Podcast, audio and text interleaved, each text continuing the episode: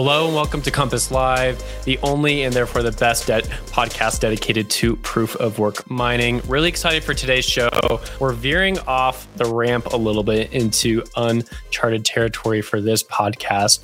Joined today by Christy, a chaos creator and also one of the uh, best and brightest minds in space when it comes to Bitcoin mining, Ethereum mining, uh, how algorithms work, and how hardware interacts with those algorithms. Uh, Christy, thank you so much for joining us on today's show. Thank you for having me, Will. I want to ask everyone to like and subscribe to the channel. It really helps other miners find out this information. Uh, like I said, today's conversation is going to be a little bit different, a lot more bleeding edge tech talk here, uh, kind of veering off into what the next five to 10 years of cryptocurrency mining looks like, or at the very least, what hardware looks like. Uh, so, again, just to kind of start off the conversation here, Christy, uh, we name this like next gen mining, next generation mining maybe a little bit of a creative license here, uh, but it definitely is more so in the hardware acceleration. We're talking about how zero knowledge proofs, uh, fancy math interacts with hardware, uh, FPGAs, GPUs, and maybe an ASIC at some point in the future. This is pretty bleeding edge tech talk.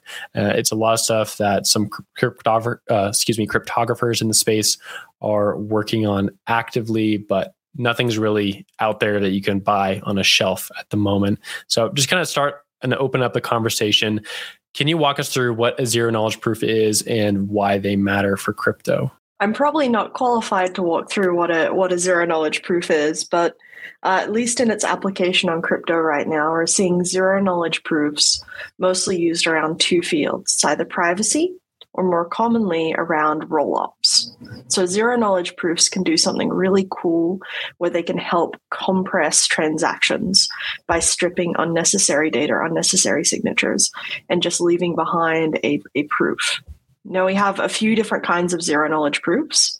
We have Zcash's implementation. Um, we have what's known as optimistic rollups, and they use a type of zero knowledge proof called snarks. Um, sometimes we get hybrids. Uh, we have Starks as well, and Starkware, and all the cool things that the Starkware company is doing. Um, so there's all these different types, but it's essentially boils down to I want to provide you a proof that proves something without me disclosing all of the data. And then it just so happens to have all of these massive scalability benefits for blockchains. And we're seeing them, you know, 2021 was a big play for rollups and layer two scaling for Ethereum in general. That's where we're seeing most of them. So Optimism, um, Starkware, as mentioned, zkSync, Aztec, and so on. Yeah, let's walk through the those applications because I think it's the most tangible, uh, I guess, example of where zk proofs kind of make sense. You alluded to Zcash, which obviously is a more of a legacy coin at this point, even though it's only five years old. Kind of crazy to think about that. Uh, but it's it's been around the block for a little bit. Most people know mm-hmm. about it, but the, these rollups are are definitely new, and uh, they're being used more and more. People are being onboarded onto them. So, uh, could you kind of give our audience uh, the one on one explanation about what rollups are and how zero knowledge proofs kind of uh, work within them? Well, uh, I mean, Polygon is a great example. So I think everyone that's kind of in crypto right now is familiar with Polygon. And so when we talk about a roll up on Polygon, it's essentially a layer two chain. So that means that it's kind of a, a uh, shard of Ethereum before we've actually moved over to ETH 2.0.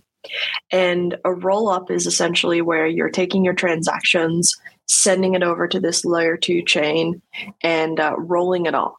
And then uh, generating a proof and then sending that proof back to the main chain. Each each uh, provider, so you know, Optimism, etc., has their own implementation of this, um, but that's that's the short of it. Now, when we move to ETH 2.0, rollups are going to have a really cool advantage where we no longer need to store the entire state of everything that happened. We only need to store the proofs and then only if there is a uh, issue of contention if we have some disagreement between uh, nodes then we can do a quick uh, form of computation. And it is getting quick now. Um, two years ago it would have taken us you know quite a while. And we can do a quick form of computation to uh, essentially verify or walk back through how that proof was generated and prove that yep this is what all the nodes agreed to at the time. This has not been tampered with or if it has been tampered with, we'd know that. Um, yeah, uh, just to interject there really quickly, if I can, that computation I think is kind of what we're getting to with the the point of today's conversation, where it's there's some similarities between Bitcoin mining and how you have to find this proof, you have to find this nonce, and the computation that we're seeing with zero knowledge proofs, where you have to provide a proof by doing some sort of computation. Uh, obviously, they're not the same, and there's huge differences. Uh, but th- the same kind of application of using uh, computation as a means to prove something is kind of mm-hmm. what we're getting at the, getting at the heart of. Um, one quick point of clarification or uh, just a question the the way I've always understood rollups is it's a blockchain on top of a blockchain so you can basically kind of stack ETH on top of ETH uh, that's what we see with optimism more recently where they've mm-hmm. kind of taken this route where they put another implementation of Ethereum on top of Ethereum, and then people are able to interact within that blockchain when they want to settle to the main chain and have that main chain security. They can settle mm-hmm. down, uh, but for the most part, you kind of stay in the, the upper chain, if you will, and in, interact there. And then the zero knowledge proof, or in some other instances, the optimistic uh, fraud proof, I believe it is, kind of protects from any uh, transaction problems there. Is that kind of a correct understanding? Kind of. Uh, much like the mining space, we've kind of just associated rollups with the layer two chains instead of decoupling them. And the rollup is really that compression part that I talked about, which is stripping out kind of your unneeded signatures and all of that wasted data and then compressing. Um, but now common vernacular is people are just calling layer two chains rollups because it's just it's become that. So we've got another uh, ASIC situation on our hands. Uh, how the mining has commandeered the ASIC uh, name, name, but otherwise yeah. a very good summary. Okay, awesome. Yeah, kind of funny how those those names become pretty sticky over time. So we've kind of covered the basics so far. What zero knowledge proofs, their application for crypto is m- mostly on these altcoin chains, and uh, the basis for the similarity between Bitcoin mining and uh, these zero knowledge proofs is just the computational work you have to do. Uh, I've had some conversations that have been very brief about how hardware acceleration makes this whole space a little bit more interesting. Uh, and that's something I want to delve into here, talking about why hardware matters within zero knowledge proofs and what this landscape could look like in the future. Uh, I'm assuming the only reason this would matter is if a lot of people are using these rollups, right? A lot of value and volume is on top of these rollups, and oh. people are trying to settle quickly or or whatnot. I mean, you would think in theory, but there's this other benefit of mining as a whole, which is kind of the bootstrap and issuance mechanism. So, one of the problems we have today is pretty much every roll up uh, implementation, no matter whether it's Starks or Snarks, um, is centralized. So, you know, when you use Polygon, you're sending things to Polygon's validator set, which is kind of running in AWS. And there is still implicit trust in Polygon. Um, now the math says that's okay and that there that's a you know an error of margin that's fine. And we would know if polygon did anything but still that's not the you know ideal case. So how do you decentralize kind of the creation of these proofs and then the validation and the verification? And that answer is really in mining. And so you'll see a lot of the teams are starting to look at mining now the trouble is, not every team uh, and not every implementation wants to issue its own token. So, how do you reward miners? We could look into kind of merge mining, but that also has sort of some other security risks. Um, one of the areas of research right now is actually rewarding people with native token. So if you as a miner grab, you know, a uh, hypothetically grab a work packet from Polygon to do uh, to create a proof for the Ethereum chain, you could then get paid in a small amount of ETH. But then we have to ask, okay, where does that ether come from? Uh, it, does the Ethereum protocol then adapt and you know make a change and set aside a percent of its block issuance? Does this come out of transaction fees? So there's all these kinds of questions about how do we make this technology sit on top of every chain instead of being uh, kind of a native part of that base layer? And how do we ensure everything is decentralized? And the answer always comes back to well, you have to have some form of mining.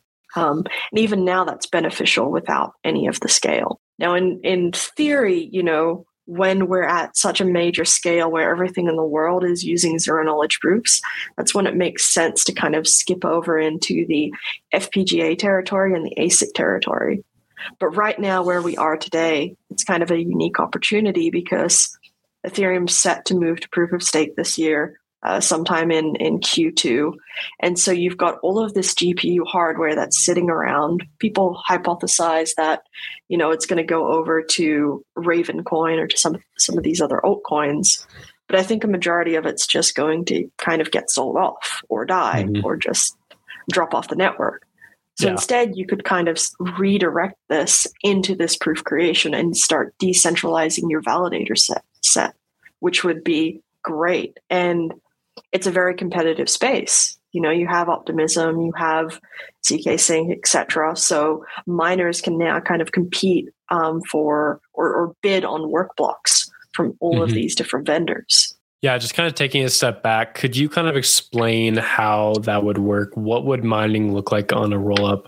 What would the workers be doing in a sense? Like, uh, and I, I, suppose there's two different types here. We have optimistic roll ups and we have the zero knowledge roll up. So there'd be two types of miners in this mm-hmm. instance. Yeah. And I really think this is probably only beneficial right now for for Starks. Um, you know, optimistic roll-ups have other trade-offs. And, you know, we we assume they're optimistic, they have a high high error of margin. But you know what what it could look like is no different to mining pools today. You'll have some sort of pool provider that's creating these work packages right? Saying hey i need a i need a proof generation of this this this. Um, here's this set of transactions they need to be i need to have a proof of this block they're uh, packed into and miners can pick up these work items or even just simply donate their uh, computing power so you could really piggyback onto the existing mining infrastructure if you're clever and not make too many drastic changes. Um, but again, we still have that issue of where does the reward come from?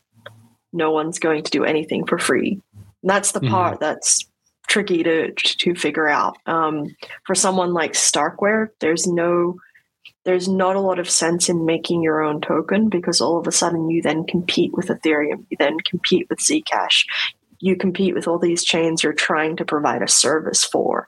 And you also do not want to get into the habit of, you know, kind of taking miners away from their core chain. Like, let's use Ravencoin as an example, taking miners away from Ravencoin, having them do a work packet and producing validity proofs for for Ethereum, you know, the, and uh, getting rewarded for that, and then jumping back into Ravencoin. All of that will be mm-hmm. bad for both chains. You kind of want these this hardware to stick and stay on one chain. Um, so definitely an area still of of kind of research. You, you've kind of pulled on a few things that I'm interested in picking up, and one of them, just to start off, is mining has this inherent fairness about it. And it's something I think a lot of people mm. just kind of gloss over, uh, even from the Satoshi white paper, is that proof of work is described not only uh, similar to gold mining, but just as this mechanism for decentralizing ownership of coins. That's because it's a very competitive landscape, right? Like your your uh, revenue is almost always equal to your costs, unless we get into these boom and bust cycles. But over time, your most miners are pretty linear in terms of the, the revenue they accrue, and that's a really desirable feature for anyone kind of booting up a token mechanism because you want the issuance of the tokens to be spread out among as many participants, and so there's not sort of this wealth inequality. Uh, and to date, that's been a really big knack on proof of stake. Uh, we don't really need to get into that argument here, but it is interesting how that proof of work mechanism for coin distribution continues to be something valid and useful, uh, even for a chain that is moving away from proof of work. Uh, for for rollups, for people who are building on top of Ethereum, they're still going to be using proof of work. Have you talked to, or perhaps we, we haven't seen this quite yet, right? Uh, but I'm curious if you've talked to any teams about this and what their thinking is when adopting something that has a lot of similarities to proof of work, even though Ethereum is moving to proof of stake. Mm-hmm. Have talked to a few teams, and folks are still in that research stage of what makes sense. And what you'll find is we as miners, we associate doing any kind of work, computation mining as proof of work over in kind of the research and especially the Ethereum space. Proof of work is associated with that, with hash, with SHA-256D, like with the core algorithm. Mm-hmm. Um, so they don't really see it as as similar. But there's definitely a lot of teams exploring it and thinking about kind of how do we handle this decentralized validator step. Now, one of the challenges that we're having, uh, we had last year and this year is I think everyone's come to the very slow realization in Ethereum that people do not care about decentralization. Like users just don't. It's yeah. not an important feature to them. But over here in the Bitcoin mining world, we're very passionate about decentralization because we see uh, kind of our, our threat models in, in Bitcoin, they're nation states, right? When we think about what is the giant enemy against Bitcoin, it's nation states. Ethereum, I would say the Ethereum community doesn't have that kind of threat model they're kind of like, well, you know, bugs are our, our threat models and uh, poor users and users losing money and making mistakes. So they've got a very different set of, of problems and worries. And I would say that we don't care about infrastructure being decentralized until it really matters. And, um, you know, this is a big concern right now, just not just in zero knowledge proofs, kind of that validator infrastructure, but Ethereum as a whole, if 50 to 70% of our validators are sitting running in AWS, running in Azure, I mean, mm-hmm. that is that is horrible. What happens the next time that there is an outage? And mm-hmm. Amazon does go down frequently, at least once a year, oftentimes once a month. It's it's a fact of life with data centers. And so that's I think one of the areas that teams need to look at mining a little bit closer and look at how mining managed to incentivize running your own node mm-hmm. and it managed to incentivize running your own hardware and why that works so well and why that is so important for a truly decentralized distributed network and why that property provides a lot of value to the ethereum and the uh, zkp space yeah, I love what you're saying here because I think a lot of people, when they're thinking about Bitcoin mining, they don't necessarily think about the proof of work angle. And uh, that might sound like a little crazy to say at first because Bitcoin mining is proof of work. But I think a lot of people just think about the rewards, they think about hash rate, they think about the machines itself. But at the end of the day, there is a computer structure behind this uh, that has history within uh, cryptography. And it also has a history of working over the last uh, 13 years, uh, certainly for Bitcoin, but also uh, previously in like things like Hashcash and whatnot. Uh, and it's a system that definitely works. And so when we're talking about other chains and they're looking at how to kind of create these Sybil resistant entities, as uh, I hear a lot of people kind of describe it, uh, proof of work always seems to be something that a lot of people have to fall back towards. Uh, I want to get your take on how this kind of goes forward, though, uh, with hardware specifically. So, uh, you mentioned FPGAs, and we talked about ASICs already. Um, and and for Bitcoin, Bitcoin went through like this history of moving from CPUs to FPGAs, GPUs, and, mm-hmm. and all the way through. Um, I've gotten some of that out of order. But a lot of these new chains are going to have to do similar things, it seems like. Or do you think it's going to, can they be constructed where they basically can kind of stay on a CPU or basically can stay on like an FPGA? I think CPUs. So right now we're kind of at just the let's throw it up in AWS. That's where we are for infrastructure right now. We don't need any more of that because a very small set of validators, like five or six, can generate all the proofs we need. Where this becomes interesting is when we think more of that, um, like I was talking about that pool layer okay, what if we have a specification for proof creation and everyone conforms and adapts to it? And now all of these providers can send all of their proof creations up into this pool. And that is where this gets really interesting and where it could be applied. And then it starts off with CPUs until, just like in Bitcoin, someone comes along and says, you know what? I could make a faster kernel for this. I could make a GPU kernel for this boom, releases that. Now there's a new miner available. So I think that same evolution path will happen as long as there is reward. Now, the one the the uh, the change this time around is that zero knowledge proofs are not just useful for us in cryptocurrency; they're useful across the across every kind of uh, vertical. And they're a study of uh, an area of study and research for Microsoft, for Amazon, for Google. And so, where I think this will naturally happen is you'll get these bigger companies and even some of the hardware providers like Intel, potentially even NVIDIA, making optimized libraries or GPU accelerated libraries uh, where appropriate for certain circuits that are heavily used. So, you know, Plonky2 just got released. You might end up seeing some optimized implementation for that that these hardware manufacturers make available. You know, 10x, 20x speed up only on NVIDIA GPUs. 30x speed up on AMD. That will kind of incentivize people to adopt that and incentivize at least the existing validators to have some of that hardware. And I think as long as the all of this um, space figures out that kind of that incentive and that token model, then this could be the next multi-billion dollar mining operation if it's done right.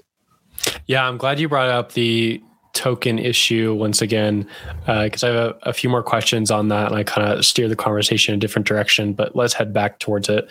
Uh, so, Fuel Labs is a roll-up builder in the ecosystem. I don't know if they have anything live in production right now, but uh, they definitely are kind of on the bleeding edge of describing and creating rollups. And they issued a paper yesterday, kind of talking about how you can capture value within a rollup. Uh, it's pretty interesting because, uh, of course, Ethereum has ha- had this problem where, and it's almost a good problem where you can um, you can create unlimited tokens, but mm-hmm. tokens don't necessarily always have value. Capturing that value can be difficult. Trading tokens can be difficult, uh, and some people even say that you shouldn't have tokens altogether. When you're talking about rollups and you want to accrue that value, problem almost becomes escalated for the reasons you already kind of described typically you want to support your base chain. If you're using a different token in the upper chain than the base chain, then you're not supporting it. Uh, and then capturing it can be very difficult. Will that token be used for governance? Will it be used for some other method? Uh, I'd be curious to get your thoughts on what kind of token models are out there and how to capture that value. Uh, obviously, like you said, if they do kind of figure this out, it could be a huge industry because this is where a lot of transactions could live.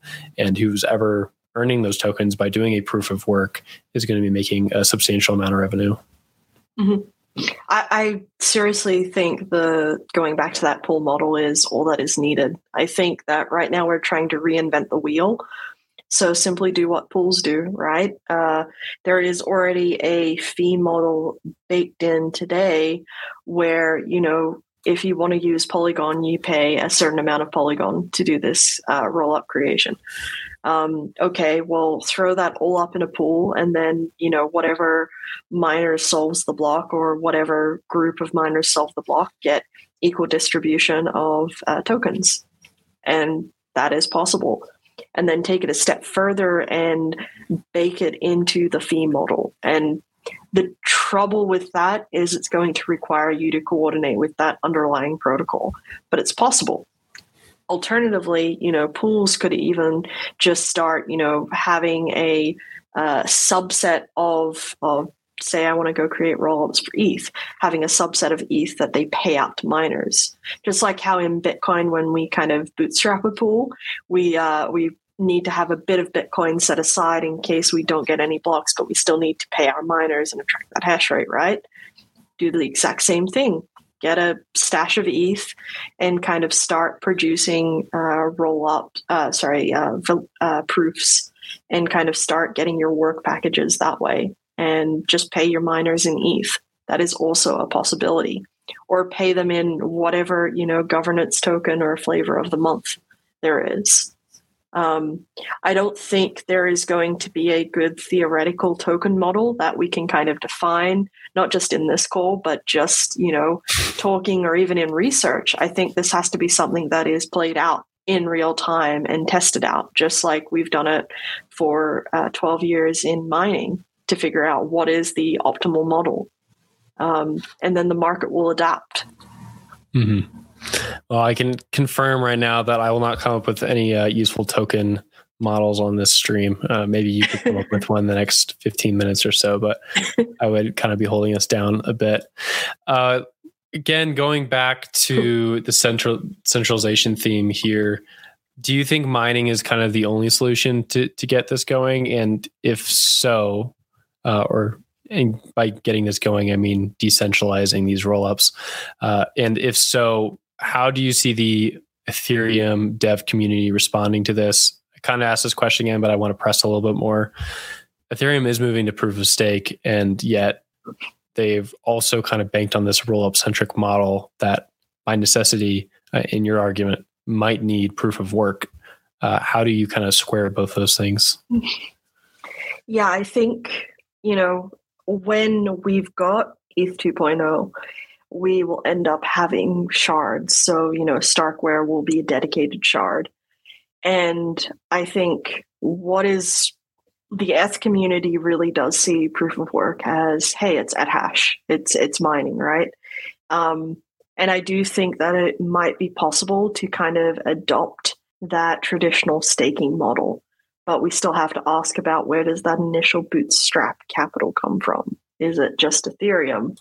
Okay, well then what's really the point of this this rollup creation for other chains? Like if Polygon's just a shard of ETH, does it provide kind of any rollups to any other uh, chains, and how do they piggyback into that infrastructure? Um, so I don't think they inherently need that proof of work, but I think the issuance mechanism and that bootstrap mechanism is what is valuable. And once you start thinking about, okay, how do we accelerate this or get, you know, our 10x, 20x, 30x speed ups, that's when kind of that proof of work model kicks in because you want to provide a funnel for all of those existing GPU miners to kind of come in and participate and they're not contributing to the consensus. You know, they're just providing computation power, work. The consensus and you know the the ultimate security of that chain is still done by proof of stake in that validator set. Mm-hmm. Um, mm-hmm. So I don't think the I don't think the you know the core devs and the community will have that much of a concern. Now, the other way you could go about this is uh, we talk about you know kind of dedicated ASICs and in Ethereum's landscape, dedicated ASICs are the holy grail. We, are talking about a VRF and VDF ASIC combined with, you know, a ZKP proof generator, and it would be small enough and compact enough that you could throw it on your phone. And then every mobile phone, you know, on the planet becomes a uh, part of that validator set. That would be cool. Um, will we get to that model in the next five years? Absolutely not because there is not enough demand to justify that. And, you know, there's not enough. Bitcoin mining, I will say this Bitcoin mining is one of the most unique industries when it comes to its consumption of hardware. Uh, usually, you know, when you're thinking about ASICs, there is a steady consumption per year. And then at some point, it just tapers off. And this doesn't really happen in Bitcoin mining. There's a heavy demand. Um, depending on how you treat your machines, you know, they have either a long life cycle or a short one. But it's it's just weird in that in how it consumes hardware. When we're thinking about things like kind of uh, ASICs for val- um, uh, validity proof creation, you would only be distributing about 200 to 500 of those per year. It's a very small set because there just wouldn't be enough demand or need for more computing power than that. Um, so it's one of those kinds of hard problems. But yeah, I do think that, you know, immediately, like within the next three to, to six months, there is an opportunity for all of these different uh, vendors to come together and say, okay, what if we created this joint specification for how we kind of sent work packages throughout our respective networks and uh, let validators pick up these work packages, really studying how mining pools work. Um, so it'll be interesting to see if anyone does that. Let's go back to what you're saying a second ago. It was a little bit of a alphabet soup, uh, VDF, VRF, uh, how an ASIC mm-hmm. fits into that. Could you kind of explain uh, for our audience and and frankly for me too a little bit about how all those pieces fit together in terms of creating like a next generation miner that would be able to support some of these uh, more advanced bleeding edge uh, roll up communities. So v, uh, VDF stand for verifiable delay function. VRF stand for verifiable random function. And one of the hard problems we have in not just cryptography, but you know a lot of other areas is how do we ensure we get truly random numbers? And um, one of the areas of research on Ethereum was okay, well, validators we could have them generate you know kind of all these different things like keys and seeds and kind of initial um, initial mixes into into blocks through VRFs. And then there was the concern about okay, well, what happens if you know due to network latency, uh, due to kind of differences in hardware specs, one of these validators gets an advantage over another. Well, that's why you add in VDFs. So now you have a delay in the network. Um, and you know you have like 10 minutes to either start the work packet or you know 10 minutes where this work packet has to be solved in. So this was an area of ethereum where way back when i'm not sure if anyone remembers it uh, we in, there was a proposal to initially create these asics and airdrop them to the ethereum community randomly. And these would kind of be the uh, the the rng seeds for the network. Um, that proposal I don't think has uh, made it very far. It was very cool though. But that is the evolution we want to move towards. So Ethor uses VRFs and VDFs, kind of uh, moving that generation off centralized hardware. When we when I say centralized hardware, I mean kind of CPU vendors uh, or you know traditional traditional hardware is moving that into an open source ASIC. That would be really cool. So you'll see in a lot of Twitter threads and a lot of uh, research papers, people talk about combining these two things into kind of one ASIC, since they fulfill base core functionality of mm-hmm. uh, layer one and layer two protocols in 2022. Uh, I see. Okay. Thanks for that explanation. So, kind of two more questions before we start wrapping up. Uh, probably about 10 or 15 minutes left on the hook with me, uh, talking about MEV and how that translates into hardware acceleration. Uh, so I've, I think this was inspired by a tweet from uh, Gostep, who's at Flashbots community. Uh, him and I were chatting about how miner extractable value, which for the audience is basically how miners uh, are able to reorder transactions and kind of take some cream off the top of the barrel uh, from from a given set of transactions. Um, just because of their placement as the miners, they can extract that value from the main chain and from users. And uh, it, we see it a lot in Ethereum, this MEV. But it also comes into play when we're moving into the roll-up landscape, where a lot of these roll-ups they have this validator set, and when they want to send a bundle of transactions down to the main chain, uh, you can score some MEV there. There's also some MEV points you can score kind of in the rollup itself when you're just kind of doing regular transactions, obviously. I'm wondering how MEV fits into this hardware acceleration game.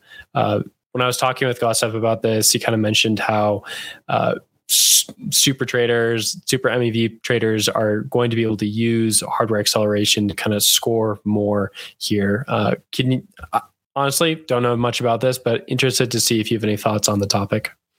I'd be curious about how uh, MEV could work at all, because the entire point is everything is is stripped and compressed, and mm-hmm. you know that entire proof remains uh, private and secure. Mm-hmm. And so all a uh, kind of all a our bot would be able to do is reorder taking a step back most um, most of the kind of providers of roll-ups will push these transactions to the main chain in blocks and they'll do that mm-hmm.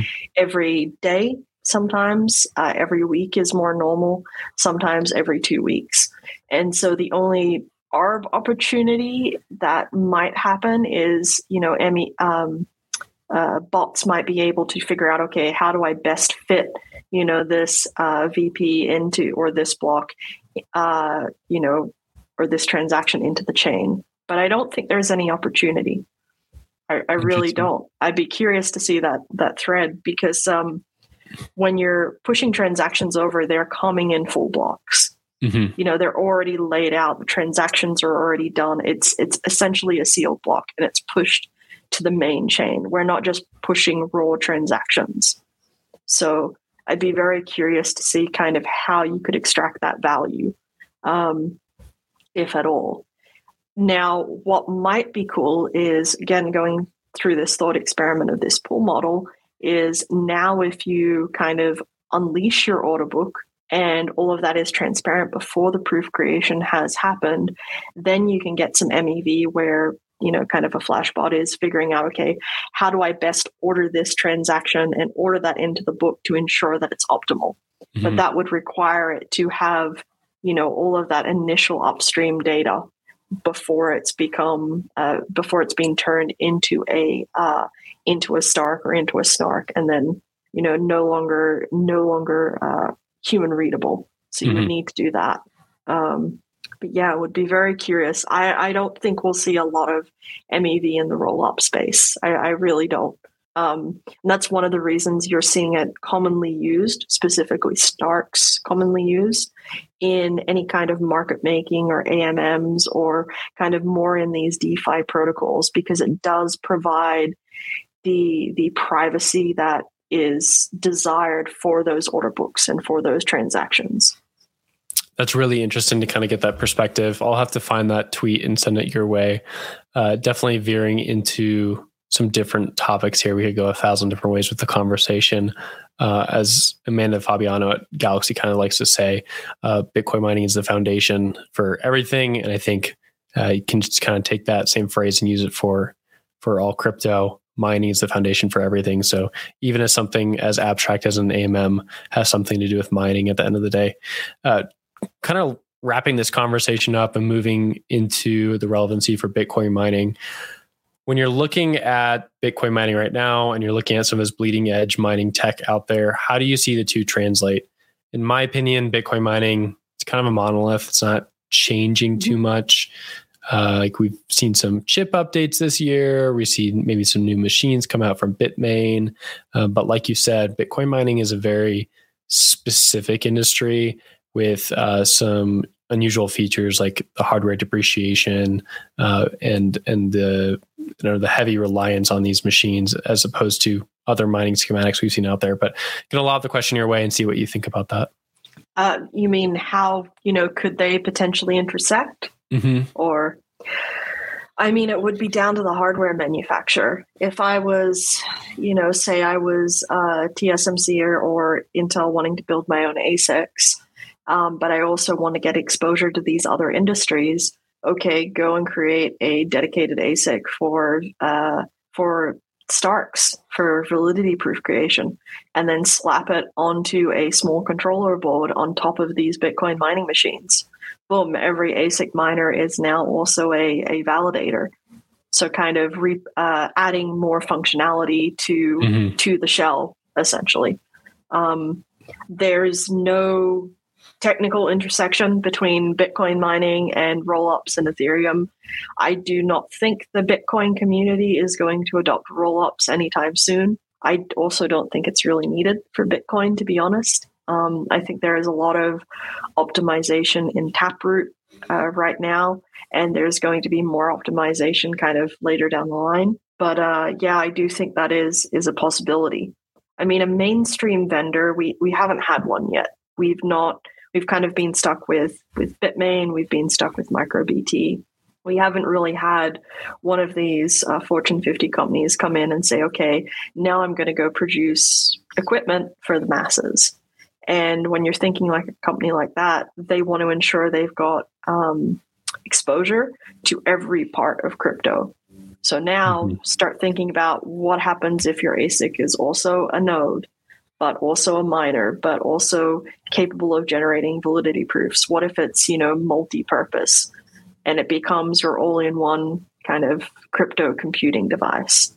That is a model a lot of these manufacturers will take. Um, and it wouldn't require much extra energy, maybe five to 10 watts. I mean, it's nothing, but you get all of the kind of benefits. Um, so yeah, I think I think that actually is a possibility. Um, I think people would be surprised uh, I mean, everyone's paying attention to this space, the big big guys included. They have been for years. I do think 2022 is when they're going to start making some serious moves.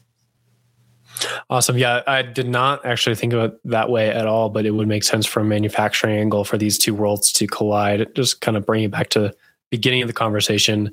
Uh, Bitcoin mining obviously is is very specific and tailored, buttoned up conversation. You can talk about stocks, talk about hash rate, you can talk about machine manufacturing, and then we venture into these more technical topics and proof of work in general. Uh, sometimes the things kind of intersect a little bit there, but it's interesting to see that the manufacturing level, at the very least, Bitcoin mining and some of these more technical ways of doing proof of work on different chains still can kind of kind of work together. Uh, Christy, I want to thank you so much for your time today. Uh, I want to ask lastly where people can find your work. Uh, obviously, your Twitter handle is fantastic, but where do you publish your work, or uh, where are you working on currently that others in the community can kind of follow along? Honestly, just Twitter threads, um, Twitter threads, and, and Telegram threads. Um, so follow me on Twitter, and anything that I kind of work on or publish will be there. Great. Yeah, we'll include that in today's show notes. Uh, but from everyone at Compass, I want to thank you for today's stream. I want to thank everyone who's listening or uh, listens to this later on the podcast for following along with us.